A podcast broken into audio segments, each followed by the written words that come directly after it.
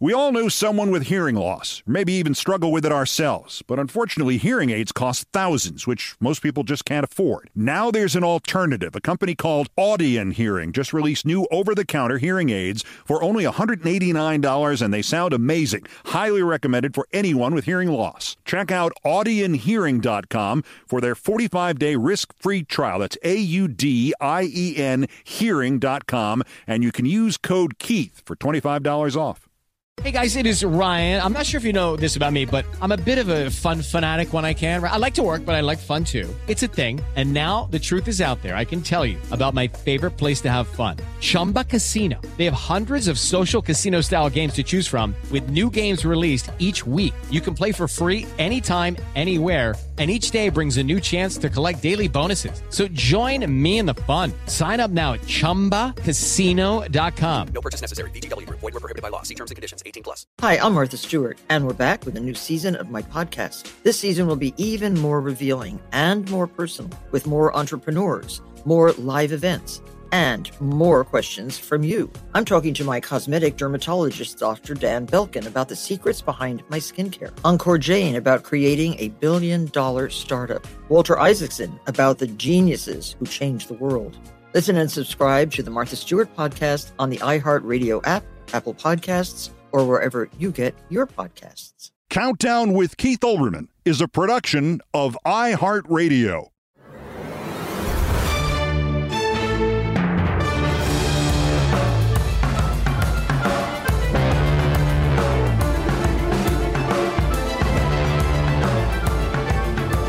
So we're doing this again, huh?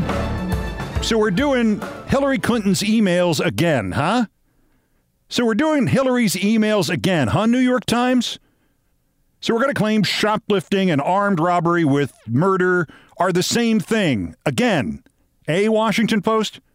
So we're going to hype trivia and bury real news again. Huh, CNN? So we're going to falsify the actual story so the TV version is sexier than the print version again? CBS? Late yesterday, CBS News broke a legitimate, albeit likely to be obscure story, which it headlined on its website. And please listen carefully to its phrasing on the website U.S. Attorney reviewing documents marked classified from Joe Biden's vice presidency found at Biden think tank. Correct. Documents marked classified. Real classification level unknown, if any. Found at a Biden think tank. Not at his home, not in his possession, not in his White House. The online CBS version emphasizes that about 10 documents with the classified markings on them were found in November by Biden lawyers who immediately notified the National Archives that day and they were returned to the National Archives the next day.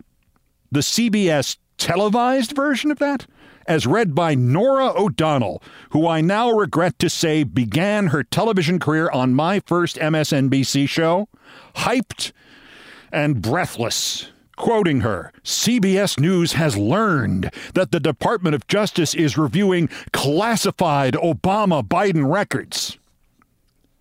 Shame on you, Norah. And here come Hillary's emails. The New York Times, the first comparison to the Trump wholesale nuclear kleptomania is in paragraph 5. It is taken seriously. The authors are Charlie Savage, Glenn Thrush, and naturally, Peter Baker. I'm surprised you didn't hold it off for a book for the year 2029. Utter failure, New York Times. Utter failure.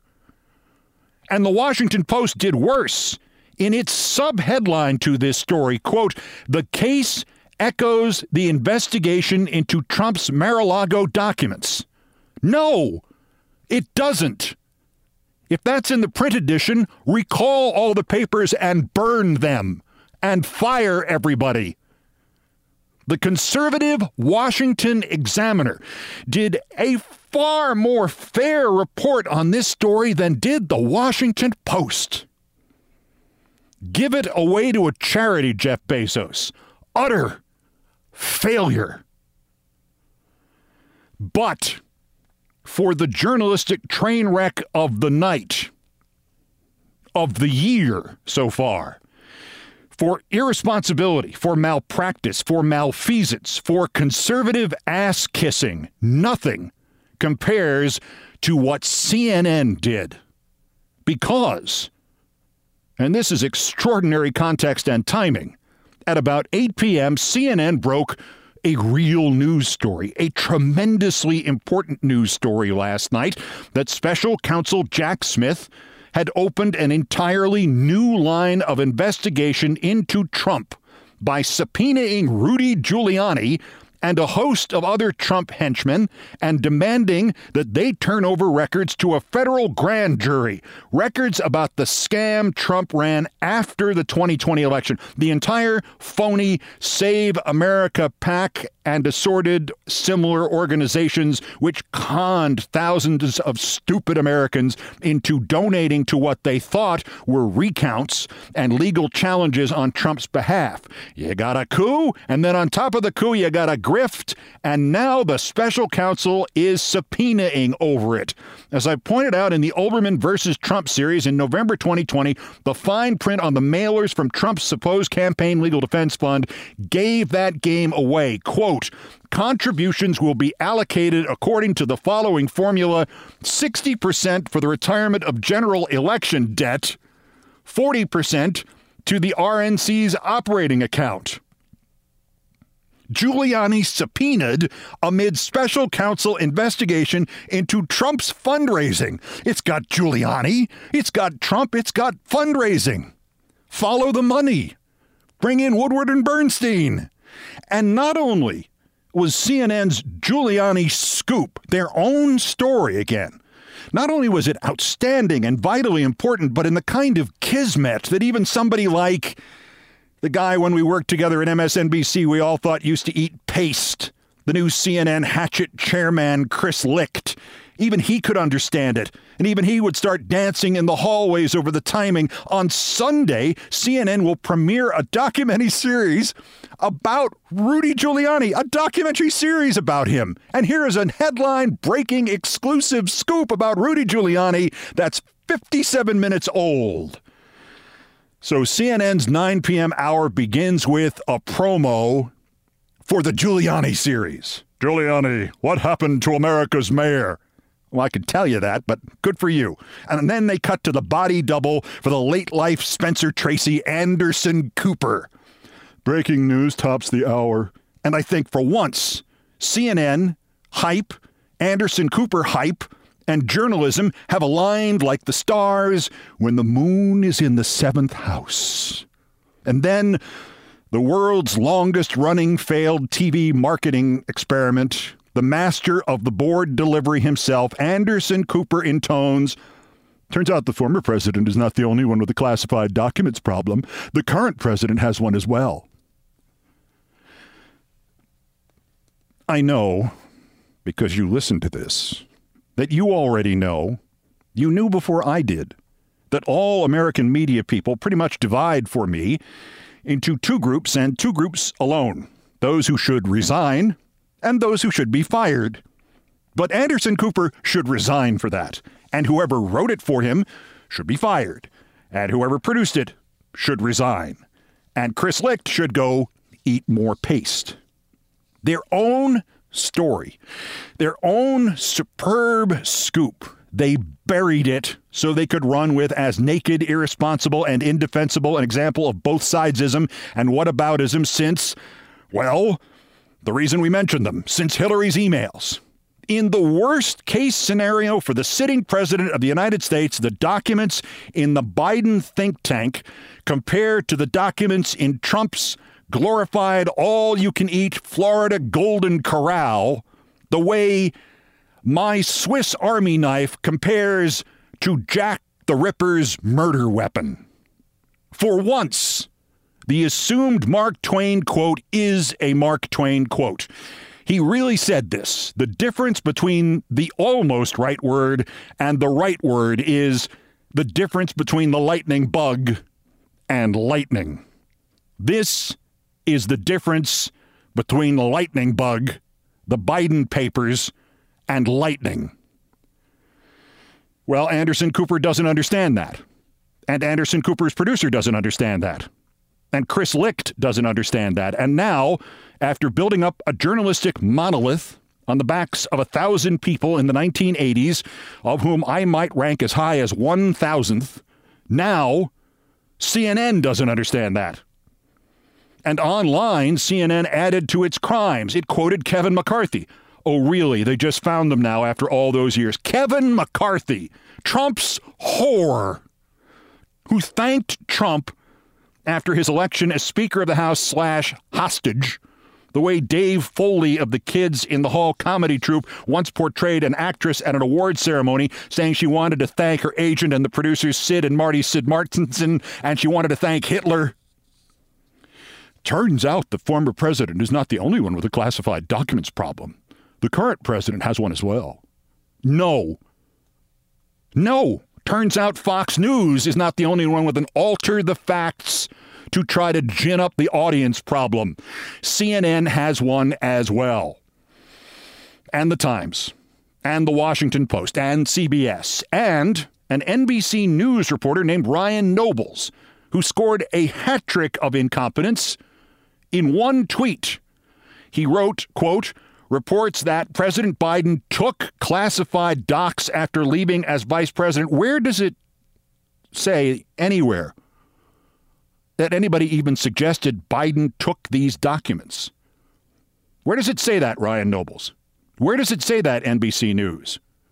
Where does it say that, NBC News Chairman Cesar Conde? Where does it say that, NBC CEO Jeff Shell? Who reported that? Joe Scarborough reported that? Chuck Todd reported that. Ryan Nobles, who should be suspended for this tweet by itself, then quoted the official Biden smearer of the new Congress, James Comer, also known as Jimmy, I come from a town full of skeletons in my closet, Comer, who has been chairman of the House Oversight Committee for nearly four days saying he's writing to the White House counsel and the National Archives asking for information when both were already quoted elsewhere before he asked. And Nobles and NBC and Comer all left that out. Oh, and Nobles finished his trifecta of negligence by neglecting, as everybody else has, the never resolved on the record charges from 2015 by Chairman Comer's college girlfriend Marilyn Thomas that he hit her repeatedly and that he threatened her life to her own mother. Those accusations have been th- sitting there against Comer since 2015, and it's not only appropriate to ask a sitting congressman about them, but since Comer is now the Republicans' inquisitor in chief, it's Torquemada.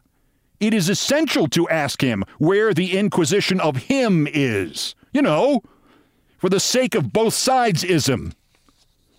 NBC News. I was going to talk with what little breath I have about how every mainstream reporter fell for the weaponizing the government subcommittee that was in the rules package last night that none asked about or even referenced the Linder letter that, as I mentioned in Monday's episode, precludes the Kevin McCarthy Jim Jordan vow to investigate and impede ongoing criminal investigations. Ongoing criminal investigations. Oh, like like Giuliani getting subpoenaed by the Trump special counsel. Remember that story? When was that? Months ago? 1946? No. 8 p.m. last night. But instead of doing that, our little Hillary's email alumni reunion meeting took disgusting precedence.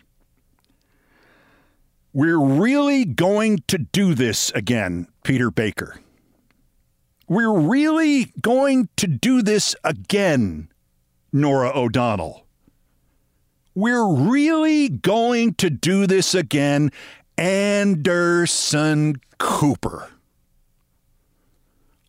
But I would be nearly as bad as any of them if I did not point out at one guy and one organization and applaud. Zeke Miller, Chief White House Correspondent, Associated Press, his lead on his wire news service. The Justice Department is reviewing a batch of potentially classified documents found in the Washington office space of President Joe Biden's former institute, the White House said Monday. The AP headline reflects those similar modifications of the versions with which CNN and CBS and NBC and the Washington Post and the New York Times goosed the story, changed the facts, changed the facts. The Associated Press, under the guise of Mr. Miller's great reporting, writes in the next few graphs small number of documents with classified markings discovered, ads found in a locked closet, ads attorneys immediately alerted the White House counsel's office, ads National Archives took custody the next day, reporting. The implications and the timing are still mentioned deeper in this story. They should be mentioned deeper in the story, not in the headline. Not when Anderson Cooper and CNN bury their own scoop about Rudy Giuliani being subpoenaed to try to gain an extra 3,000 viewers, which would be the high watermark for CNN for the last six months. The AP also mentions Trump and Comer later. The AP used proportion and truth, not just facts, not supposition, not assumptions, not hype. So now we will see how long until Kevin McCarthy or James Comer complains about Zeke Miller and the Associated Press, or NBC or CNN do, or Anderson Cooper does. Jackasses.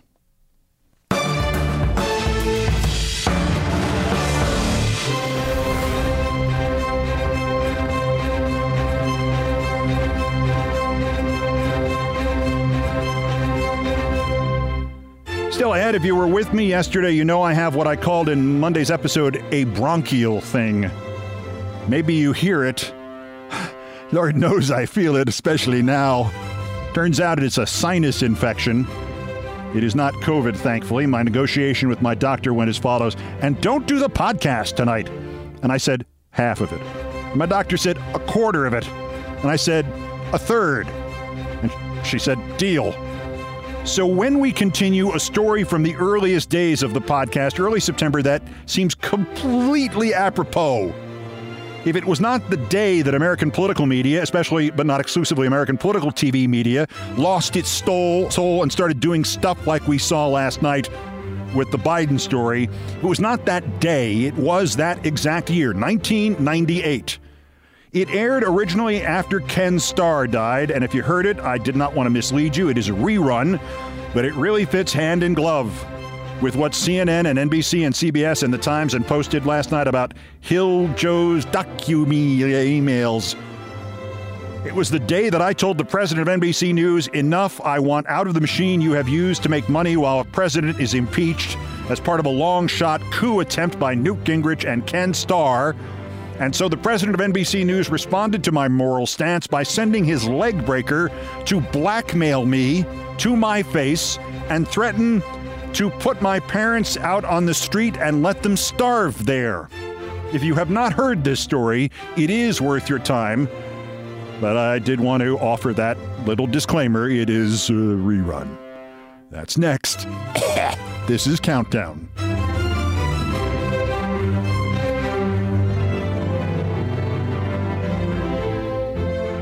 We all know someone with hearing loss, maybe even struggle with it ourselves. But unfortunately, hearing aids cost thousands, which most people just can't afford. Now there's an alternative. A company called Audien Hearing just released new over the counter hearing aids for only $189, and they sound amazing. Highly recommended for anyone with hearing loss. Check out audienhearing.com for their 45 day risk free trial. That's A U D I E N hearing.com, and you can use code Keith for $25 off.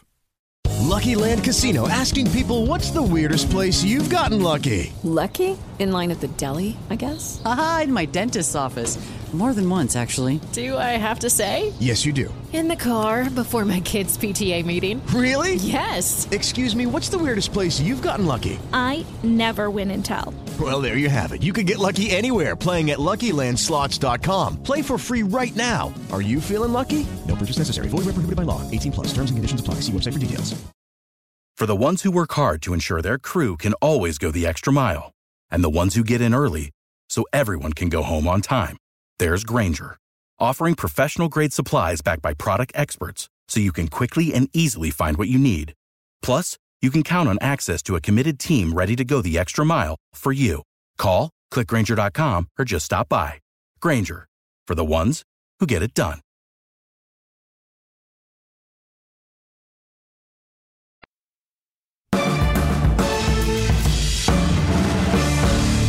So, today's number one story in the countdown is a little longer than usual, and you're not hearing things. I am starting it a little earlier than usual. It is still about my favorite topic, me, and it is still about yesterday's story, Kenneth Starr, and the damage this one man did to American society. When he passed away Tuesday afternoon, I did not choose to speak ill of the dead lightly, but I did do, do, so immediately and resolutely, and I was somewhat reinforced by the fact that since hundreds of others made the same choice, some of them very, very proudly. Between what Starr did in 1998 and what he spawned in this country and the institutionalized rape scandal he covered up while president of a major university, this was a bad man. You know the public effect of that, obviously. He enabled the entire Republican, theocratic, holier than thou baseline, which animates the far right, their genuine belief that A, liberals and Democrats are corrupt. And so, even if they haven't done corrupt things, they are capable of doing corrupt things. Therefore, liberals must be suppressed and purged and their votes discounted.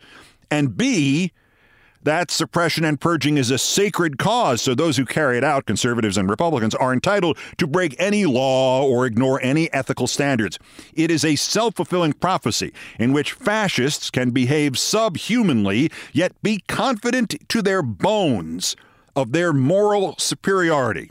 They haven't cheated, they have overcome.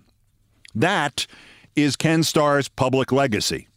His private legacy is the mess that American news media remains in, particularly the curse that will, if not corrected, kill us all. Both sides ism, Chuck Todd disease, Chris Licht disease, New York Times at this Ohio diner disease.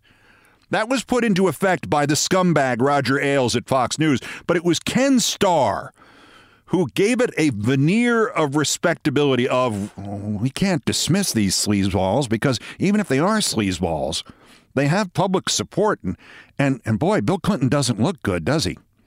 Instead of saying what American news used to say to sleazeballs of any party, like Roger Ailes, screw you, we are going to write or broadcast about your perfidy every day until you die, do not challenge us, they looked at Ken Starr's reed thin persecution of Bill Clinton and said, well, no, they found nothing in two months uh, or six months or, or two years. But what if they find something like tomorrow and, and it turns out we oppose them? We'll get killed by the right wing media. Screw the right wing media. And worse yet, Starr played American news media, especially TV, especially, especially cable TV, like the proverbial $2 banjo from the West Wing. No news in the Clinton Lewinsky scandal? No problem. A quick phone call by Starr or somebody in his office or somebody connected to somebody in his office to Lisa Myers at NBC or any of several correspondents at CNN or ABC or CBS or anybody, literally anybody at Fox. Tell the switchboard operator. And suddenly there was breaking news about the Clinton Lewinsky scandal. And another alleged victim was ready to do a teary on camera interview, which had already aired a dozen times on that network with hundreds of clips from it on every other network before anybody realized that the alleged victim hadn't actually alleged anything. It was putrid. And worse, it was profitably putrid. And if you questioned it, if you said, uh, excuse me, uh, Keith in the back. Th- th- this isn't journalism. The other networks, the other newspapers invested in the story, a real time 24 7 soap opera basically for free. Those other newspapers and networks went to any lengths to attack you for daring to question it. And your own network? Well, that's why I wanted to tell this story in full. I never have told it before. Almost by accident, I had become the face of the Starr Clinton Lewinsky story on actual cable news, the stuff that wasn't Fox. And one day, I decided to get out. And the reaction at MSNBC and NBC News and the NBC company was to prevent me from getting out, to literally threaten my career, threaten my income, threaten my future, threaten my family, to try to force me to keep pushing what Ken Starr was cooking back in his meth lab. And until you are in the middle of something like this, you can never really imagine what television news executives will do for ratings or money. I had already been in television for 16 years. I was already 39 years old. I'd already been through the grinding machinery of local news in Boston and Los Angeles. I'd already made my mark at SportsCenter, and I thought I had seen it all. Ha ha ha ha.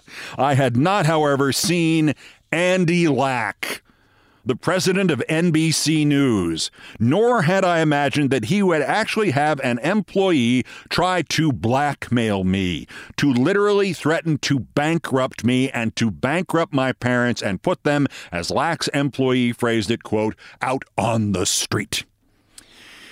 This was in the late spring of 1998. I had decided I did not want to do the nightly show anymore that was devoted to covering the Bill Clinton Monica Lewinsky story, whether or not there was any story about it or not and especially since the network was devoted to portraying Clinton Lewinsky as the worst thing that had happened in America since the Civil War.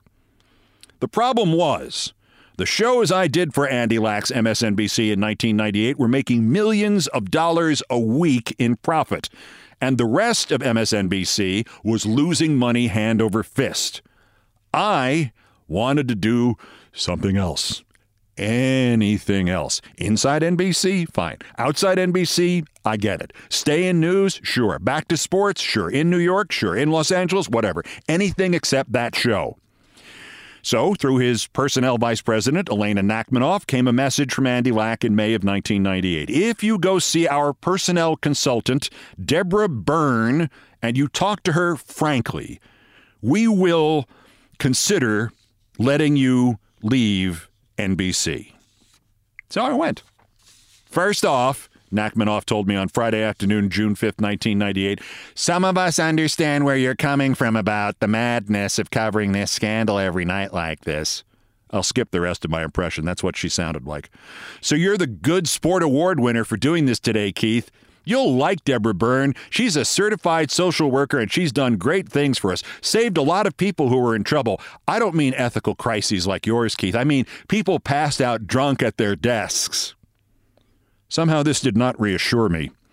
Elena Nachmanoff then walked me through a labyrinth of hallways at 30 Rock in New York to the office of this Deborah Byrne.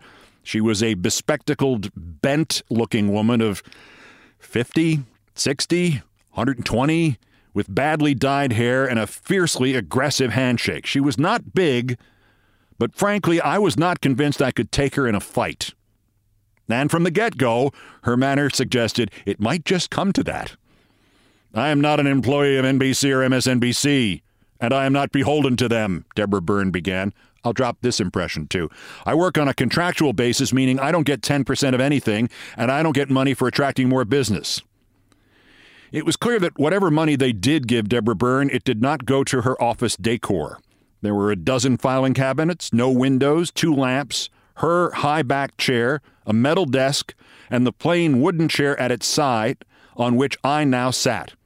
I'm not here to be critical of NBC or MSNBC or Andy Lack. I'm not here to be critical of you. I'm an impartial observer, and I'm simply here to help. Elena Nachmanoff, the talent vice president, was still with us in the room, and Byrne turned to her.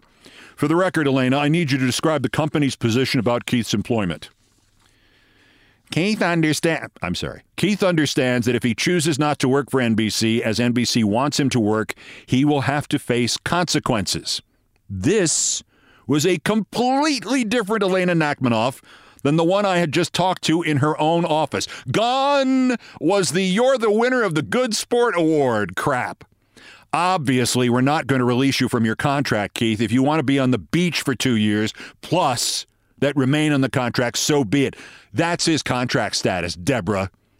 With a crisp thanks, Deborah Byrne now dismissed the vice president of NBC News. Byrne produced and opened an improbably large folder with my name on it in improbably large letters, obviously written that way so I could read it.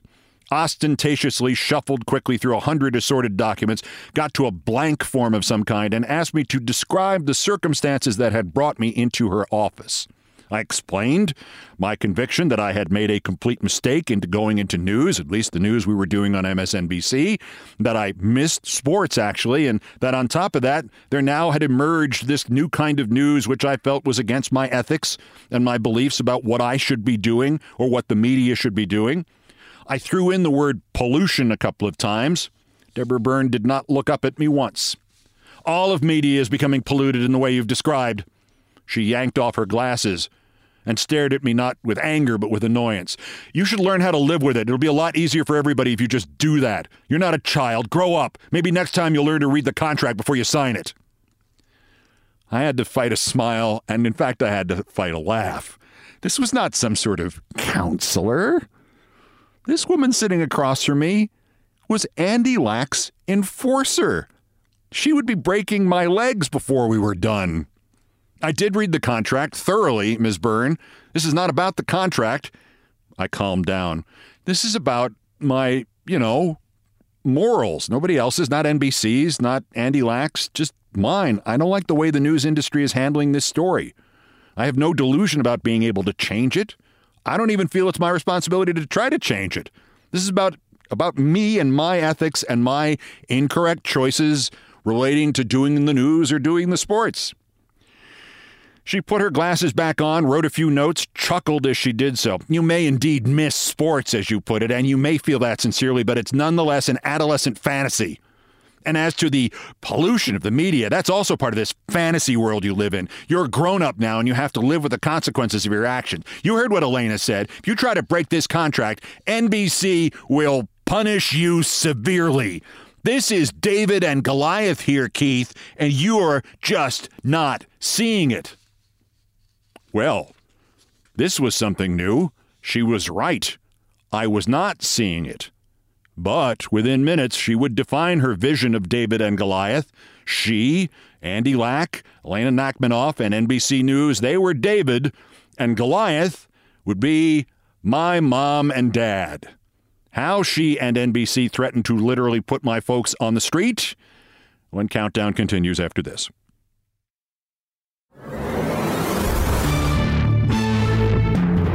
We all know someone with hearing loss, or maybe even struggle with it ourselves. But unfortunately, hearing aids cost thousands, which most people just can't afford. Now there's an alternative. A company called Audien Hearing just released new over the counter hearing aids for only $189, and they sound amazing. Highly recommended for anyone with hearing loss. Check out audienhearing.com for their 45 day risk free trial. That's A U D I E N hearing.com, and you can use code Keith for $25 off.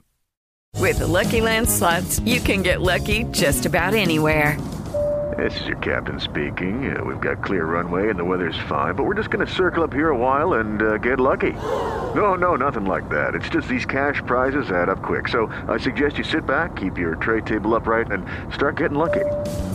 Play for free at LuckyLandSlots.com. Are you feeling lucky? No purchase necessary. Void where prohibited by law. 18 plus terms and conditions apply. See website for details. Good song. The Johnny Carson theme, right? Hey, who wrote that? Skip, who do you think? It's your buddy. Hi, everyone. I'm Paul Anka. And I'm Skip Bronson. And what happens when two old friends take their decades of experience in the business and entertainment worlds and sit down with our buddies? You get Our Way, a brand new show from iHeart Podcast where we chop it up with our pals about everything under the sun. Hear about Michael Bublé's entrance into show business. And get business insight from Mark Burnett. Find out what scares my son-in-law, Jason Bateman. And discover the bragging rights that come with beating Michael Jordan at golf. Together, we know just about everybody, including sitting presidents. So join us as we ask the questions they've not been asked before tell it like it is, and even sing a song or two. This is our podcast, and we're going to do it our way. Listen to Our Way on the iHeartRadio app, Apple Podcasts, or wherever you get your podcasts.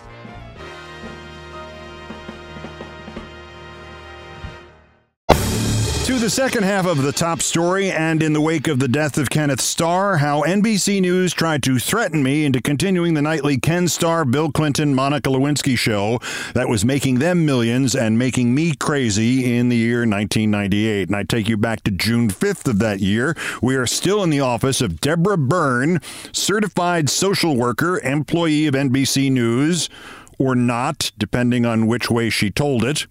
Somebody, NBC News President Andy Lack and Vice President Elena Nachmanoff, had asked me to see in hopes that it would help me with the stress of doing the Clinton show, and if I did so, perhaps open a way for me to leave the program or even the network. This woman, Byrne, had just said, if you try to break this contract, NBC will punish you severely. This is David and Goliath here, Keith, and you're just not seeing it. I started to reply something about how I had come there in a gesture of compromise when she shouted me down. You'll have to learn to compromise. She emphasized the word as if I not only had not just said it, but as if she had just invented it. This is what the company wants. This is what the audience wants. And you signed this contract. That's your responsibility. I've been an NBC employee for 20 years, and they're very big and they're very successful, and they just won't sit idly by. This will be David Goliath, and I'm very sorry to have to break it to you, but you're not Goliath. I asked her why she had just said she'd been an NBC employee for 20 years, two minutes after telling me she was not an NBC employee. She wrote that down Otherwise, she just kept talking. Television viewers are fickle, and if you're off the air for two years, it'll be real difficult to get back on. People will forget you. That's the real world. Now, Deborah Byrne paused and looked over away from me and at nothing, and her tone changed. I have a daughter who isn't realistic. She suddenly began to whisper. Just like you, she lives in a world of her own. She judges others and moralizes to them, too. She's tall like you are, too. It's difficult for parents to have to look up at their children and discipline them. Your height. Your height has always made it difficult for your parents to discipline you. Thus, you remain a headstrong child. As disturbing as this was getting on one level, I really did think somebody was going to pop out from between the file cabinets and tell me I'd been punked, or that this was candid camera or something. I patiently explained to this Deborah Byrne that I had not been born at my current height and that, in fact, my father was still taller than I was until I got to college. But your mother is short, she blurted with great satisfaction. I need descriptions of your parents, of their personalities, for my diagnosis, and please stop giving me your obviously prepared answers. I started to describe my parents. This ordinarily would take several days, but I gave them the short version. She cut me off. Father, passive, of course. I said, no, no, that, that wasn't him at all, that he usually did what he damned well pleased. This annoyed Deborah Byrne. No, he's passive. I can tell. I'm a professional, Keith. He didn't stand up to your mother, did he? He never told her to grow up or act her age, did he? That means he was passive. I could see her writing. She was writing the word passive in big block letters on one of the forms on which she had been putting her notes. She detached it theatrically and stuck it onto the large pile of documents and grabbed a fresh page from a stack to her right. What about your parents' finances? I explained they were both retired. So you take care of them. I began to answer that they were both extremely independent. She cut me off again. I said, So you are responsible for them financially. Don't evade me. My amusement at what was obviously a deranged person began to be overcome by anger. I swallowed both of these emotions and explained that, yeah, I, I handled their finances. So you're their sole financial support. Just as Elena Nachmanoff's report to me indicates. I thought so. So you're the superstar in the family, are you? I began to try to explain when Deborah Byrne rose in her chair and leaned in toward me. And tell me, Keith, what exactly will your parents do for money? What will keep them from being out on the street when their precious superstar is blacklisted from all of television? This purported social worker who worked for NBC or did not work for NBC or maybe both, I could no longer keep it clear, went into detail about the threat she was now making on behalf of uh, General Electric Corporation, NBC, NBC News, MSNBC, Andy Lack, and Elena Nachmanoff. And for all I knew, Matt Lauer and Tom Brokaw. Even if I just quit the Clinton Lewinsky show, indeed quit television, she said, NBC would continue to enforce my contract and suspend me so not pay me on my contract and then sue me for the salary they had already paid me, then sue me for the money they had spent on promoting the show, then get a court order extending my contract indefinitely and then suspend me indefinitely. Let that sink in. She said, then did not pause for even a second to let me let that sink in. Instead, she burst out with this You have what I would classify as a Howard Stern kind of personality. Remembering that I had met Howard on a tour of Boston University in 1974, I actually had to bite my tongue to keep from laughing at the image of a bunch of therapists at a conference somewhere dryly discussing the parameters of the Howard Stern kind of personality dogmatic, unbending, presenting absolutely forceful opinions on the air that no one is permitted to disagree with. Imagine going on a date with Howard Stern. All he would be doing would be talking about himself. It would be unbearable. You're like him on the air, and I can see that who you are on the air is who you are in life. Of course, I've never seen your show. I don't have cable. Ever been married? I had a slight case of whiplash. I recovered from the non sequiturs, though, enough to explain that I had not been married. Engaged? Again, no. Ever had a long term relationship of any kind? I told her I had. Oh, really? How long term? He said uh, 11 years. And when did that end? I calculated it had ended four years previously, to the month exactly. And you haven't had an 11 year relationship since? I explained to her then as pleasantly as possible that I did not know of any way of squeezing an 11 year long relationship into four years, so that the answer would have to be no. I told you to stop giving me your prepared answers. Right then, again, she switched tones and topics. How much do you drink? she demanded. I said I almost never drank. She dropped her pen and stared at me again. Well, what does that mean? I said I believed I'd had four glasses of wine during the current calendar year, and it was June. She took the glasses off and leaned in as far as she could without again rising from her chair or falling off it. Well, then, how much drug do you do? Told her I'd never used drug or drugs stronger than alcohol. And before I could criticize her grammar, she got red and angry. Then what's that smell on your breath? Look, you you just don't get this, do you? Look at my telephone, Keith. I did as instructed. I looked at an ordinary black telephone, although, given her manifest insanity, for all I knew, she would shortly reveal it was a direct line to Elvis Presley.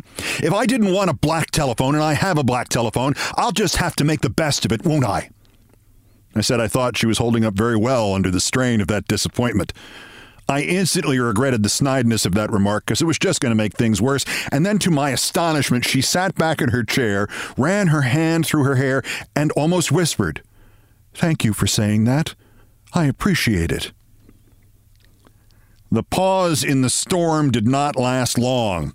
You're seeing a therapist, it says here. You've been discussing these so called ethical issues? I said we'd made a lot of progress. Well, you can't resolve the work matters without getting at the core problems, which are obviously personal and family related, not to mention the alcohol and the drug.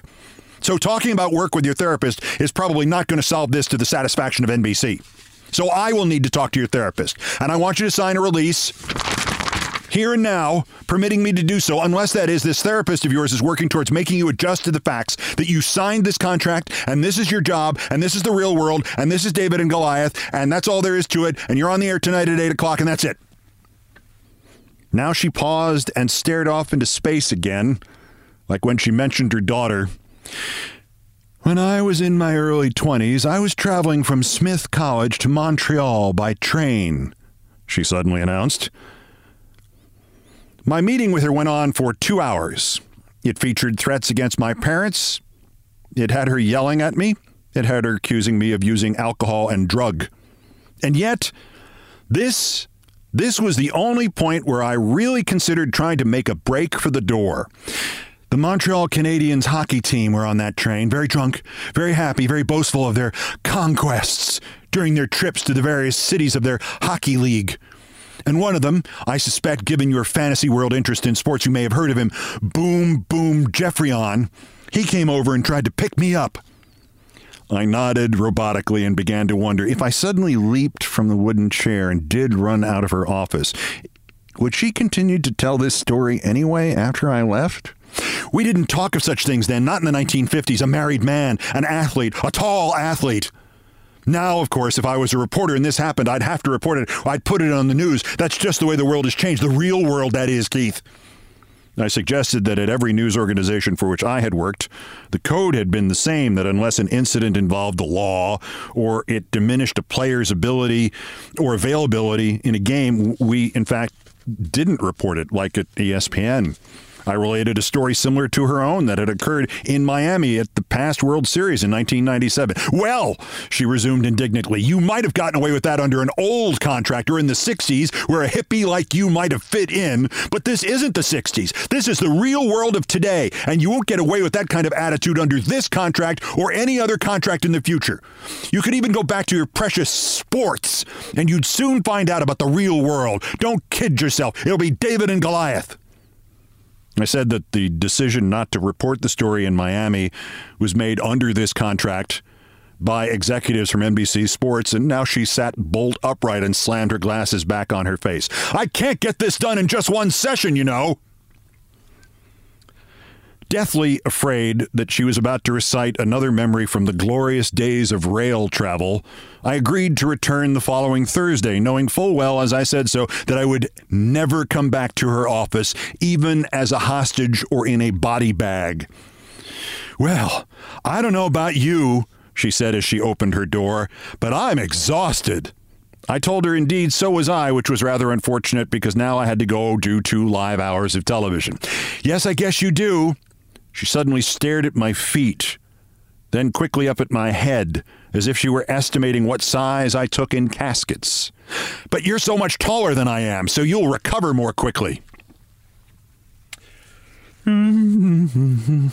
MSNBC had arranged a car service to take me out to the studios in New Jersey from 30 Rock, and I spent the entire trip writing all this down pages and pages of notes and quotes and boom boom Geoffrion and my own height at birth.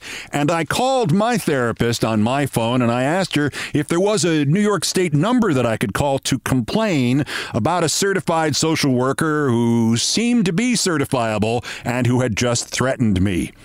She gave me a number. I called while still in the car, and they said they had no record of any social worker named Deborah Byrne. When I got to the MSNBC studios in Secaucus, New Jersey, now the home of MLB Network of all things, I went to my little office. I picked up a small micro cassette tape recorder that I kept in the desk there, and I went in to see my executive producer, Phil Griffin. I explained how this woman Byrne had threatened me, and I mentioned that I'd called the state social worker hotline and appeared that Deborah Byrne was operating without a license. And as I did this, I kept flipping that mini cassette machine from hand hand to hand until I was sure Phil Griffin had gotten the implication. Completely phony on my part, but like James Jones says in Field of Dreams, there are rules here? No, there are no rules here. My executive producer buried his head in his hands. Needless to say, the Deborah Byrne thing had blown up in NBC's face. They went into a full fledged panic at the news that she was not registered as a certified social worker, and it turned out that was a clerical mistake. It was her own clerical mistake. She was registered, but she was registered only under her maiden name.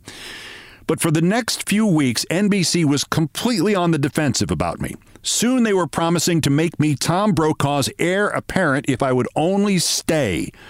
I said, Yeah, but it says in Brian Williams' contract that he's Tom Brokaw's heir apparent. The executive in question laughed and said, No, Brian only thinks it says in Brian Williams' contract that he's Tom Brokaw's heir apparent. It can be you. Stick with the Lewinsky story. Oh, and lay off Ken Starr. I didn't have to think that one through too long. If they could make poor Brian think that he was the heir apparent when he wasn't, they could make me think I was the heir apparent when I wasn't as well. And that price, laying off Ken Starr, that was a non starter. The stalemate continued for a few weeks until, as I have related here previously, a friend in the sports division revealed that NBC had lied to me to get me to sign my contract with them, that I was not being paid, as they had told me, primarily by the news division, but by the sports division. I then met with Monica Lewinsky's first lawyer, Bill Ginsburg, to discuss suing NBC over such illegal negotiation tactics. Ginsburg thought just leaking the fact that we had met would spring me. Sure enough, about six weeks later, Lena Nachmanoff suddenly called my agent and told her they were willing to sell my contract to Fox Sports in Los Angeles. Yippee! So do not doubt what television executives are willing to do to protect their ratings and their profits, even in the event of full fledged fascism. And do not doubt what a zealot with even minimal skills at media manipulation like Ken Starr can do to the news you watch or hear or read, even after he's dead. Also, most relevantly now, as CNN's talent face the prospect of conforming to the right wing party line or suddenly finding themselves with a conservative co host or finding themselves unemployed, there's one more MSNBC story to tell that is relevant. I went back there in 2003 and uh, we did pretty well. And then in 2010, they began to pressure me to change my tone and to add in more diverse voices. And they did not mean women or members of minority groups or people like I'd hired, like Rachel Maddow. They meant conservative diverse voices. That's when I began to pack my bags to leave, and a few months later, I left. And then four years later, they asked me to come back as long as I agreed to have a conservative co host. I passed. But here's the problem I don't know anybody else pressured in those ways who has also passed. Not at CNN, not at MSNBC, not anywhere else. Do not doubt what some television talents are willing to do just to remain television talents.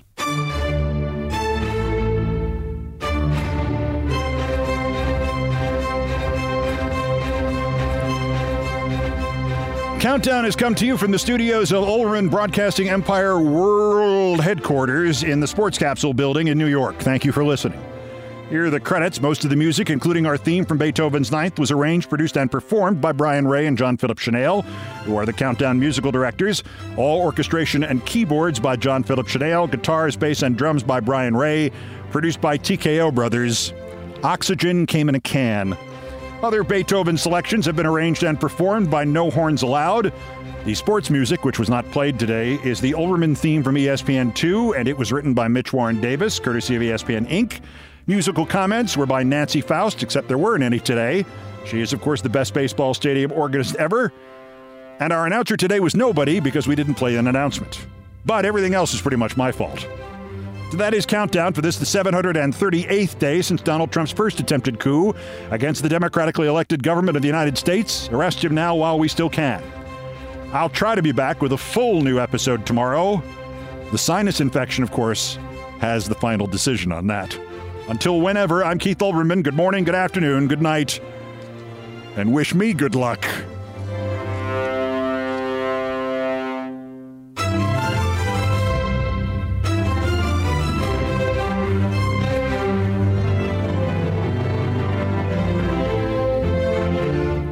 Countdown with Keith Olbermann is a production of iHeartRadio. For more podcasts from iHeartRadio, visit the iHeartRadio app, Apple Podcasts, or wherever you get your podcasts. We all know someone with hearing loss, maybe even struggle with it ourselves, but unfortunately, hearing aids cost thousands, which most people just can't afford. Now there's an alternative. A company called Audien Hearing just released new over the counter hearing aids for only $189, and they sound amazing. Highly recommended for anyone with hearing loss. Check out audienhearing.com for their 45 day risk free trial. That's A U D I E N hearing.com, and you can use code KEITH for $25 off. Lucky Land Casino asking people what's the weirdest place you've gotten lucky? Lucky? In line at the deli, I guess? Aha, in my dentist's office. More than once, actually. Do I have to say? Yes, you do. In the car before my kids' PTA meeting. Really? Yes. Excuse me, what's the weirdest place you've gotten lucky? I never win and tell. Well, there you have it. You can get lucky anywhere playing at LuckyLandSlots.com. Play for free right now. Are you feeling lucky? No purchase necessary. Void where prohibited by law. 18 plus. Terms and conditions apply. See website for details. Hi, I'm Martha Stewart, and we're back with a new season of my podcast. This season will be even more revealing and more personal, with more entrepreneurs, more live events, and more questions from you. I'm talking to my cosmetic dermatologist, Dr. Dan Belkin, about the secrets behind my skincare. Ankur Jain about creating a billion dollar startup. Walter Isaacson about the geniuses who changed the world. Listen and subscribe to the Martha Stewart podcast on the iHeartRadio app, Apple Podcasts, or wherever you get your podcasts.